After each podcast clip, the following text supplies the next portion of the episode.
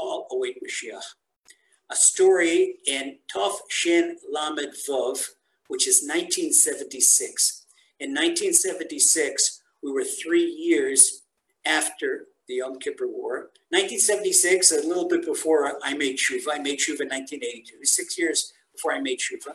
But uh, it was very much an upheaval in, in Israel. The government was an upheaval. We're coming off a war, and it was a war that really slapped Israel's face and almost did not make it through that war. That was the Yom Kippur War in 1973. And the tzaddikim were talking, Mashiach is on the way, Mashiach is on the way, Mashiach is imminent. People are showing proof from Gemara's and proof from, from the Zohar proof here, 1976, 1976, Tafshin Lamed Vav, Tafshin Lamed Vav.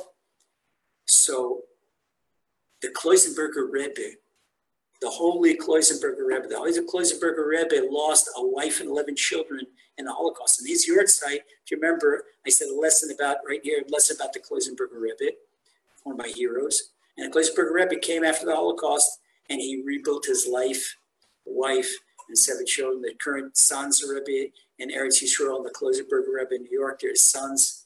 And he built an orphanage and he built Kiryat Sanz in Netanya and he built a hospital, and he did, and he built a yeshiva. He did, he did, he did, he did. This is one of the heroic stories, one of the biggest tzaddikim of recent generations. There's another tremendous tzaddik of recent generations. I mentioned Imre. Imre's oldest son was called the Beis Yisrael, Rabbi Yisrael Agur. The Beis Yisrael was Kodesh Kodeshim, it was Holy of Holies, Holy of Holies, and all the tremendous tzaddikim respected. So the Kloisenberger Rebbe, he went to see the Beis Yisrael and went to see Rebbe.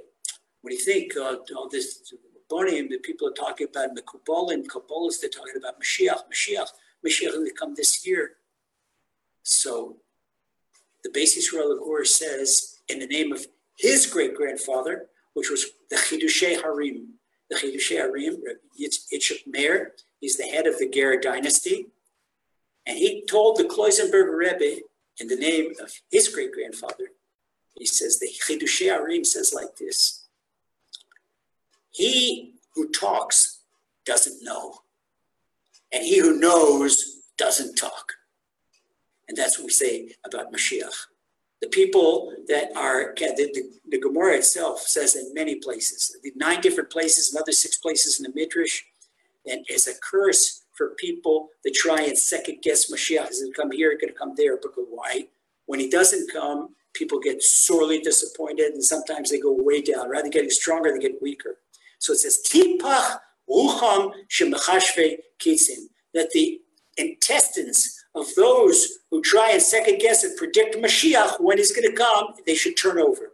This is a, a curse from the Gemara, and this is what the Beis Yisrael told the Kloisenberger Rebbe. For the person that talks about when Mashiach is going to come, he doesn't know. And a person that knows when Mashiach is going to come, he doesn't talk. He doesn't talk. So we do one new thing. We have in our 12th of our 13 principles of faith, Ani ma'amin b'emunah shlema, I would believe with full and complete belief, b'vias Mashiach, the Mashiach is going to come. Ve'afal pishit ma'mea, and even though he may tarry, achakelo called yom shivu even though I may tarry, I'm gonna wait for him whenever he days the sick, whenever he comes. And may we soon see Mashiach and rebuilding of our whole temple and tremendous divine abundance and every blessing for all our people wherever they are in gathering the exiles and the rebuilding of our holy temple speed our days. Amen.